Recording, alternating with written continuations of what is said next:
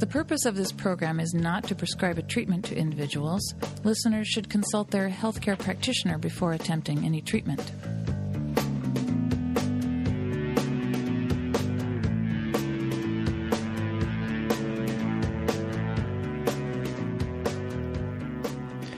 Good morning and welcome to Health Watch. I'm Dr. David Naiman, your host. Today's guest, Temple Grandin, is one of the world's most accomplished and well known adults with autism. A professor of animal science at Colorado State University, she is the author of several best selling books and was the subject of the HBO movie based on her life, starring Claire Danes. She's here on Health Watch today to talk about her new book, The Autistic Brain Thinking Across the Spectrum, a cutting edge account of the latest science of autism. Welcome to Health Watch, Temple Grandin. It's great to be here.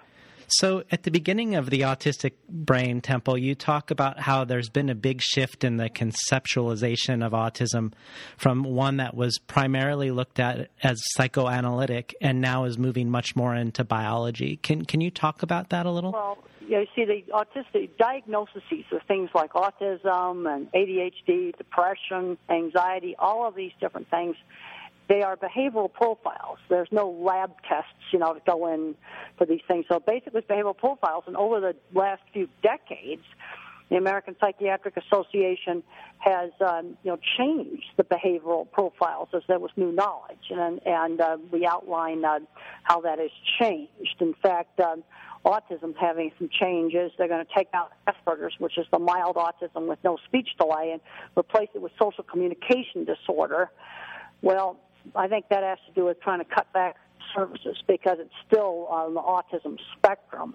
You know, there's no black and white dividing line between socially awkward, geeky, and nerdy, and and having autism. And see, a little bit of that autistic trait can give you an advantage. You know, half of because half of Silicon Valley probably has some autism, and you wouldn't have any uh, radio stations to talk on if you didn't have. Um, you know, people with um, at least a little bit of autism, they were more interested in engineering than in in being social.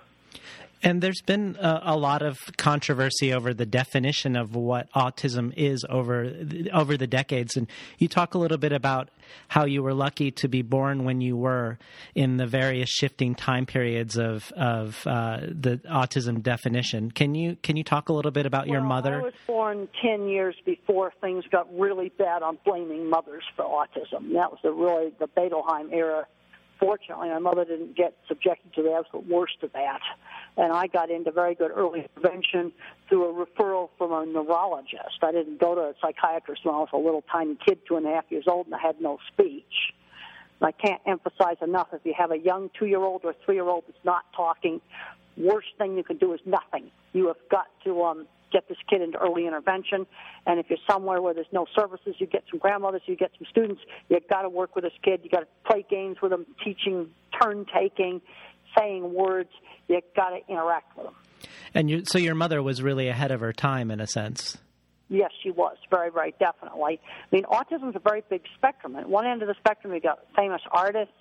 I think Van Gogh had a lot of autistic traits. You got Einstein, who had no speech until age three. And then at the other end of the spectrum, you've got people that remain nonverbal that are extremely handicapped. So you've got this word autism that covers a very, very large spectrum. And um, I get very concerned about the kids that are more like me, um, sort of not getting their abilities developed. And, you know, people on the spectrum, and this is another chapter of the Autistic Brain book, tend to have uneven skills. Good at one thing, bad at something else. Like I was really super good at art Another kid may be good at math but have problems with reading. Another kid's good at writing. We've got to build up on the thing that they're good at so they can turn it into a career. That seems like a really intuitive approach, but a lot of times people actually do the opposite. They they focus on shoring up the uh, the deficiencies rather than focusing on the strengths. And well, you you give a good example of one of your teachers who you really admired, but also made this mistake. Well, yeah, he bashed away on algebra when we should have gone to geometry and trig because there's a lot of visual thinkers that can't do algebra, but they can do geometry and trig.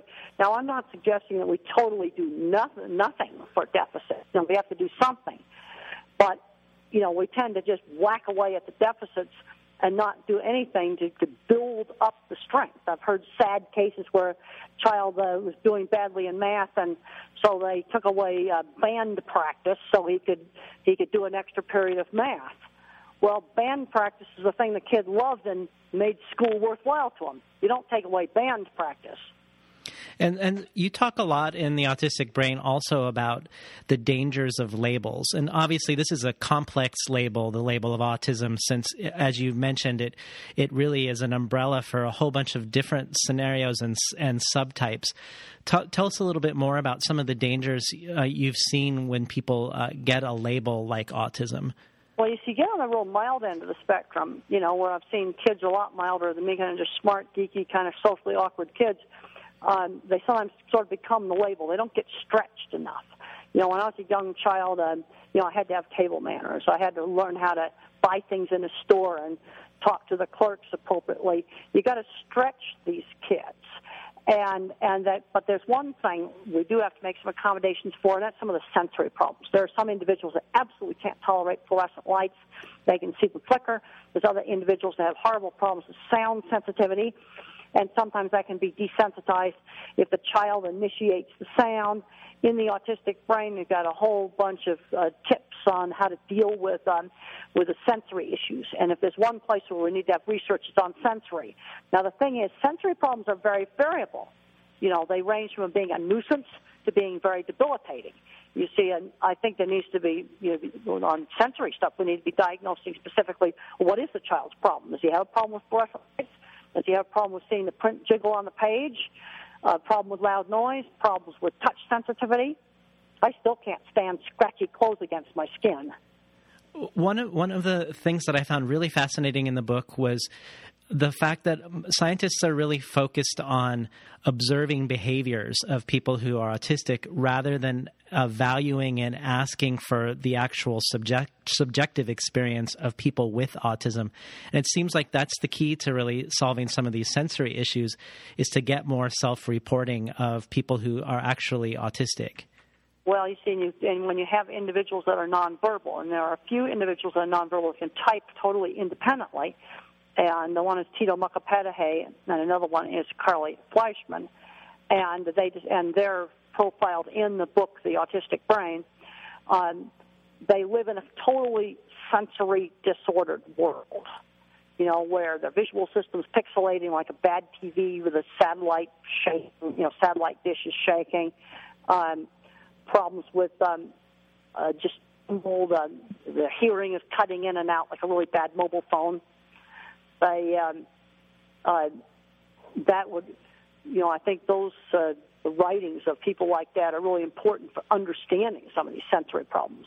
Then you can start to figure out what brain systems may be involved.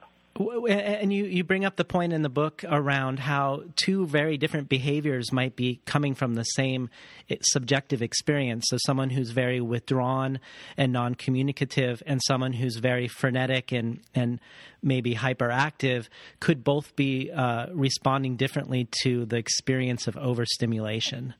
Well, yeah, you can have two ways you can respond to overstimulation. You know, you have certain individuals take them into a large, busy supermarket and they're having a big meltdown, throwing a big fit.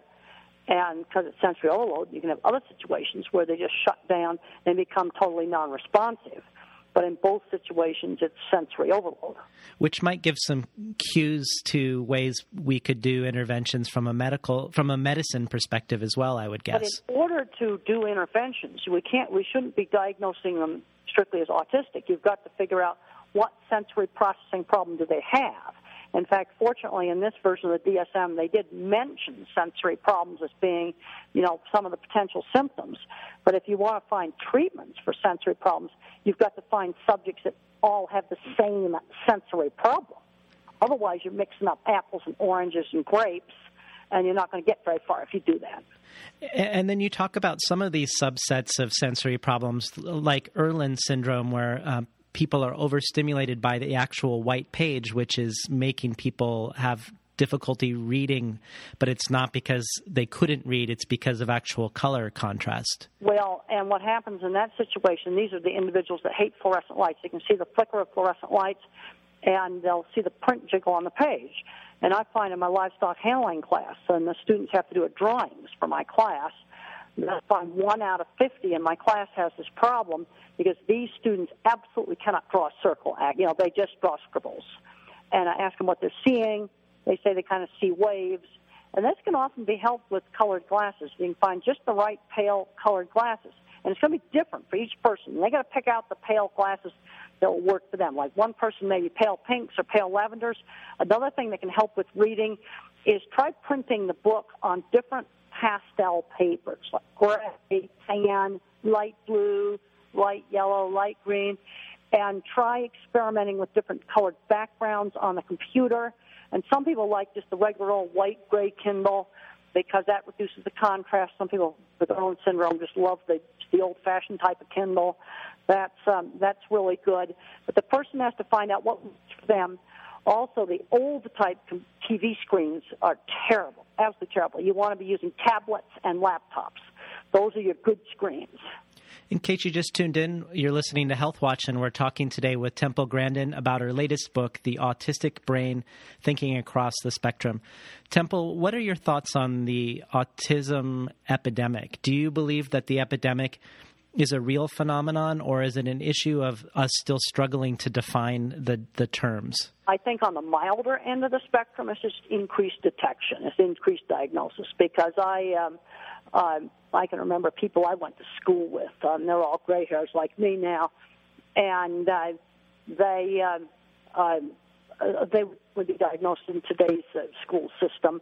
I think there is some severe autism that may have increased. You've got older parents now which especially in dads leads to copying more copying errors in the in the genetics, uh, some envi- environmental contaminants, also uh, medications taken right at conception in the early um, first trimester.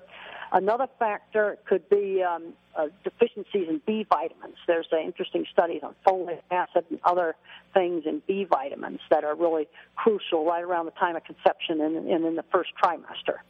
Have you seen the studies on, on fever during pregnancy? I know that there's some association with schizophrenia and a little bit with autism around protracted fevers. If somebody gets the flu, it increases their risk uh, slightly of getting uh, schizophrenia yes, and perhaps yes, autism. That's right, and that's mainly in the first trimester because that's when things are really, really delicate. That's interesting. One one of the other things in the autistic brain that I, I, really enjoyed was you take us through your own personal experience as a test subject, and you've you've had your brain scanned for different experiments for many decades now. Can, can you tell us a little bit about your thoughts on brain scanning and and what you've learned? Well, uh, I learned some interesting things. Learned why I can't do math. Uh, that my left parietal area is full of cerebral spinal fluid. I've got asymmetry, and also um, found out why. Um, might be a good visual thinker. Those circuits are enlarged. In fact, if you want to see the most fabulous scan, you can go and look up USA Today, Temple Grandin, and uh, they got one of the best scans in there. That's like my gigantic uh, search, visual search engine. See, what's happened is my language circuit for speak what I see has reduced uh, bandwidth, and I had trouble getting my language out. And then it had all these branches that grew all around the whole brain which um, sort of gives me a visual search engine. Now, I want to emphasize, not everybody with autism has this. Um, other kinds of minds, like the mathematical thinker, and they're not going to have any, their parietal cortex is not going to be full of cerebral fluid. Um, the, the, the, what tends to happen in autism is to get uneven skills. Good at one thing, bad at something else. But you can have different skills that you can be uneven in. Now, the trait that seems to be universal, at least on the high end of the spectrum, are the social deficits, face recognition, uh, picking up subtle social cues. Those circuits tend to not be uh, be be normal. So you, you have the quote, don't ignore deficits, accommodate them. Don't ignore strengths, exploit them. Can you talk further about some of the uh, strengths of, of the autistic brain? And I know that's not going to apply to all people with autism. Well, not you know. You see, I'm a visual thinker, and so the work that I've done with livestock, actually, the field called industrial design, where you um, you know, it's the art side of designing things. I'm very good at that. Um, then another kind of mind is the mathematical pattern thinker, and this person is going to be good at computer programming and engineering. And we need to have these two kinds of minds to work together. Because if you take a product like the iPad, for example, Steve Jobs, who I'm pretty sure was on the spec along with Einstein, no language until age three, um, uh, he was the artist, and he thought up the user interface, and then and then the engineers have to make it work. Now, the thing that worries me with all this emphasis now on STEM courses and math is us visual thinkers like like me are going to get screened out of the sciences. But you need me because the reason why the Fukushima nuclear power plant blew up was because they made a visual thinking mistake I could never make. I can't design a nuclear reactor, but there's no way when I live next to the sea, I'm going to put super important emergency generators that run the emergency cooling pumps in a non-waterproof basement. That's a, that's a good point. Came in there, the generators drowned, and along with electric wiring and everything, and that's why four reactors burned up.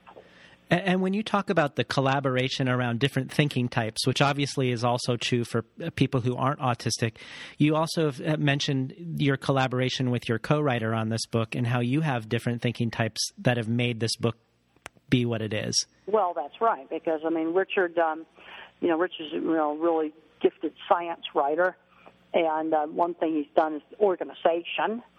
And uh, he did some very heavy lifting on the genetics chapter, just know, reviewing the literature, and then he had to like uh, like uh, we did long interviews and and uh, you know like kind of sort the stuff out. You know, then I'd go through and okay, now what are the really important journal articles that show that there really is two kinds of visual thinking? There is the art pictorial visual thinking like me, and then there's the visual spatial, where is an object in space. That's the mathematics mind. And I had kind of figured out these different kinds of minds on my own, but then when working on the book, I found scientific articles and studies that show that these different kinds of minds actually exist. There's like five references on that we absolutely have to have in there. That's great, and and and really the the science of brain imaging and the differences in brains is in its infancy for the most part, wouldn't you say? Well, it's a, there's uh, some great new technology now, high definition diffusion image, uh, high definition diffusion tensor imaging that was um, developed by Walter Schneider at the University of Pittsburgh, and this can can um, dissect out the white uh, fiber cable bundles that connect up the different depart- departments of the brain, and uh, this technology's got tremendous uh, potential, it's sort of like getting this new telescope that's just come out in the last two or three years. But now people have to learn how to use it. And the technology was originally uh, paid for by the Defense Department for head injuries. And but the Defense Department's not going to pay for autism research. You know, now we got to do research to find out how to use the technology. But I think what's going to happen as you start to use it is that is that certain parts of autism are going to get divided up into subgroups. Has there been any research on the plasticity of the brain, of the um, ability of the brain to change as we as we exploit our strengths and shore up our weaknesses? Well, yeah, the brain definitely has got plasticity. I was just reading something the other day. The hippocampus um, gets larger in kids that get math practice, but kind of problem I got is the circuits. Some of the circuits I think are just not there. You know, you can't. You know, you got to have something there. Like my language, I couldn't get my language out because I probably only have about a fourth of the bandwidth I'd normally have for the speak what I see circuit. But you know, he worked hard on me on language therapy, and and uh, I got language, but you see, there was still circuit there. It wasn't like missing. Sure. And so, over time, with your you being a test subject, have you you've seen changes in, in your brain scans as you've become more no, of a public? No, I haven't. Done, No, we haven't done enough brain scans to, to plot changes. We haven't even done. It, no, no, I've not done that.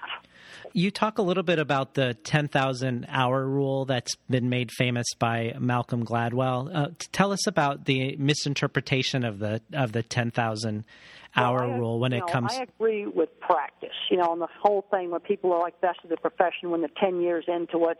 Yeah, that would be true for me with drawing and design, very definitely. I also agree with Malcolm Gladwell that in order to have a talent, you've got to have access to the art materials or access to, you know, the resources. But where I don't agree is innate ability does matter, and it especially matters on the more extreme ends of the spectrum. Uh, because Bill Gates and I had access to the exact same IBM teletype computer in 1968. State of the art, went into the big mainframe with the wheels that spin around, and you typed on this teletype, and I, I took the programming course. I couldn't do it. I had free time on this computer. I had all the instruction I would have wanted. I just could not do it. And Bill Gates was phenomenal at it. So we had access to the exact same computer, and trying to take the programming course, Of course it was just hopeless. The the DSM five is coming out soon, and it's um, already out. It's already out, and um, tell tell us a little bit about your thoughts about where it's gone, and whether it has any usefulness really when it comes to autism and the autism spectrum. Well, the thing is, is that they've you know taken out a lot of people upset about taking out Asperger's because that's become like a kind of a form of identity. You know, people go. Uh, and and basically it changed the Asperger's to social communication disorder. So if you were to use the DSM-5 really strictly, there'd be some people that would not be in the autism spectrum. And I think the reasoning behind this has to do with money and access to services. Uh, now, one good thing is they did put in there that sensory problems can be one of the symptoms. That actually was good. You know, see, the problem is is that it's behavioral, it's behavioral profiles you know, they try to change over time, but there's a certain amount of opinion that goes into make behavioral profiles. You know, you've got science, but then you also have opinion. It, you know, what people need to realize is that they are behavioral profiles, and they're not accurate the same way a tuberculosis diagnosis is accurate. You do a lab test, they go, yes, you have tuberculosis. It's definite at the end, at the very end of the autistic brain, you you talk about employment and you talk about the three um, thinking types or the th- three thinking subtypes uh, in autism and different employment possibilities for the three types. Can you expand a little bit about those? Yeah, very definitely. The, the, the, the pictorial, visual type of thinker like me would be good at industrial designing, graphic design, art, animation, architecture, photography, anything um, you know has to do with making pictures. Um, probably be good do good on things like hardware design because that's where you have to um, you have to. Um, I'm sorry about this wagon going by. Oh, that's okay. Uh, yeah, you have to um, work strictly working with pictures, and then the mathematical mind. They're going to be good at things like computer programming, engineering, on ma- anything to do with mathematical stuff. And then the word thinker tends to be very good at detail, very good memory. In fact, all types of autism have extremely good memory. And uh, one place where um, word thinker would be really good would be specialty retail, because boy, they would know every little bit of merchandise. In the employment section, also, you you give some advice to um, people with autism who are entering the workforce. And a couple of the things you, one of the things you say is, don't make excuses. Tell tell us what you mean by that. Well, boss needs to really, you know, to be direct. You know, there's a scene in the HBO movie where where the boss, my boss, slammed down on deodorant and said, "You stink, use it." You got to be direct. If there's something wrong, you can't sort of say, "Well, you're too enthusiastic." When you talk to customers in the store, you need to demonstrate to them exactly how they should behave. Like you might say something like, well, watch how Susie interacts with customers and then do it the way Susie does it. So you've got to give really clear instructions. You cannot be vague. That's a good, you've that's a... tell them and, and, and, and they need to have, um, they need to know what the, what the project is. You know, one thing I like about designing things is, okay, I got a deadline and I know what the, I'll handle the design, but I know the outcome of what the customer wants. And how about some final thoughts for our listeners today? I'm sure we have some some parents out there who who might have have a child who just received an autism diagnosis, for instance. Well, if it's a two or three year old child and you have no speech, don't wait. The worst thing you can do with a young kid like that is to do nothing. You've got to start working with that kid, interacting with them. Uh, you got to work with them. Now you get on the more um, less severe end of the spectrum. Um, develop strengths. Another thing is teaching work skills. I'm seeing a lot of problems where kids are going through college and then they don't want to work because every job, no matter how good it is, has got a certain amount of grunt work, and they need to, um, you know, kids need to learn that discipline of work. when I was 13, um, my mother got me a sewing job, and when I was um, 15, I was cleaning horse stalls, and I was doing carpentry work and painting signs and selling them. And I was in college. I had career-related internships. You know, there's a there's a discipline of work. I was out at my aunt's ranch, and and and um, you know, volunteer work does count. And let's look at you know, I know the paper routes are gone, but um, dog walking would be a good job for 12 year old and you got to walk Mrs. Jones's dog every day. Working in a farmer's market would be a great job for some of these kids on weekends, and they're going to have to be there even when it's raining and it's nasty. They're going to have to be there. Um, there's a discipline to having a job, and the younger kids will just have to set it up in the informal economy. Well, Temple, it was really a fascinating read, The Autistic Brain. I, I, I, found it interesting both on a narrative level and on a scientific level, and I appreciate you being on Health Watch today. Well, thank you so much for having me. We are talking today with Temple Grandin, the author of The Autistic Brain Thinking Across the Spectrum. I'll be back again next week with the author of the Book of Woe, uh, who's going to talk about the, the controversy around the latest psychiatric DSM 4 5 manual. Stay tuned for the rest of the Monday morning radio zine. I'm Dr. David Naiman, your host.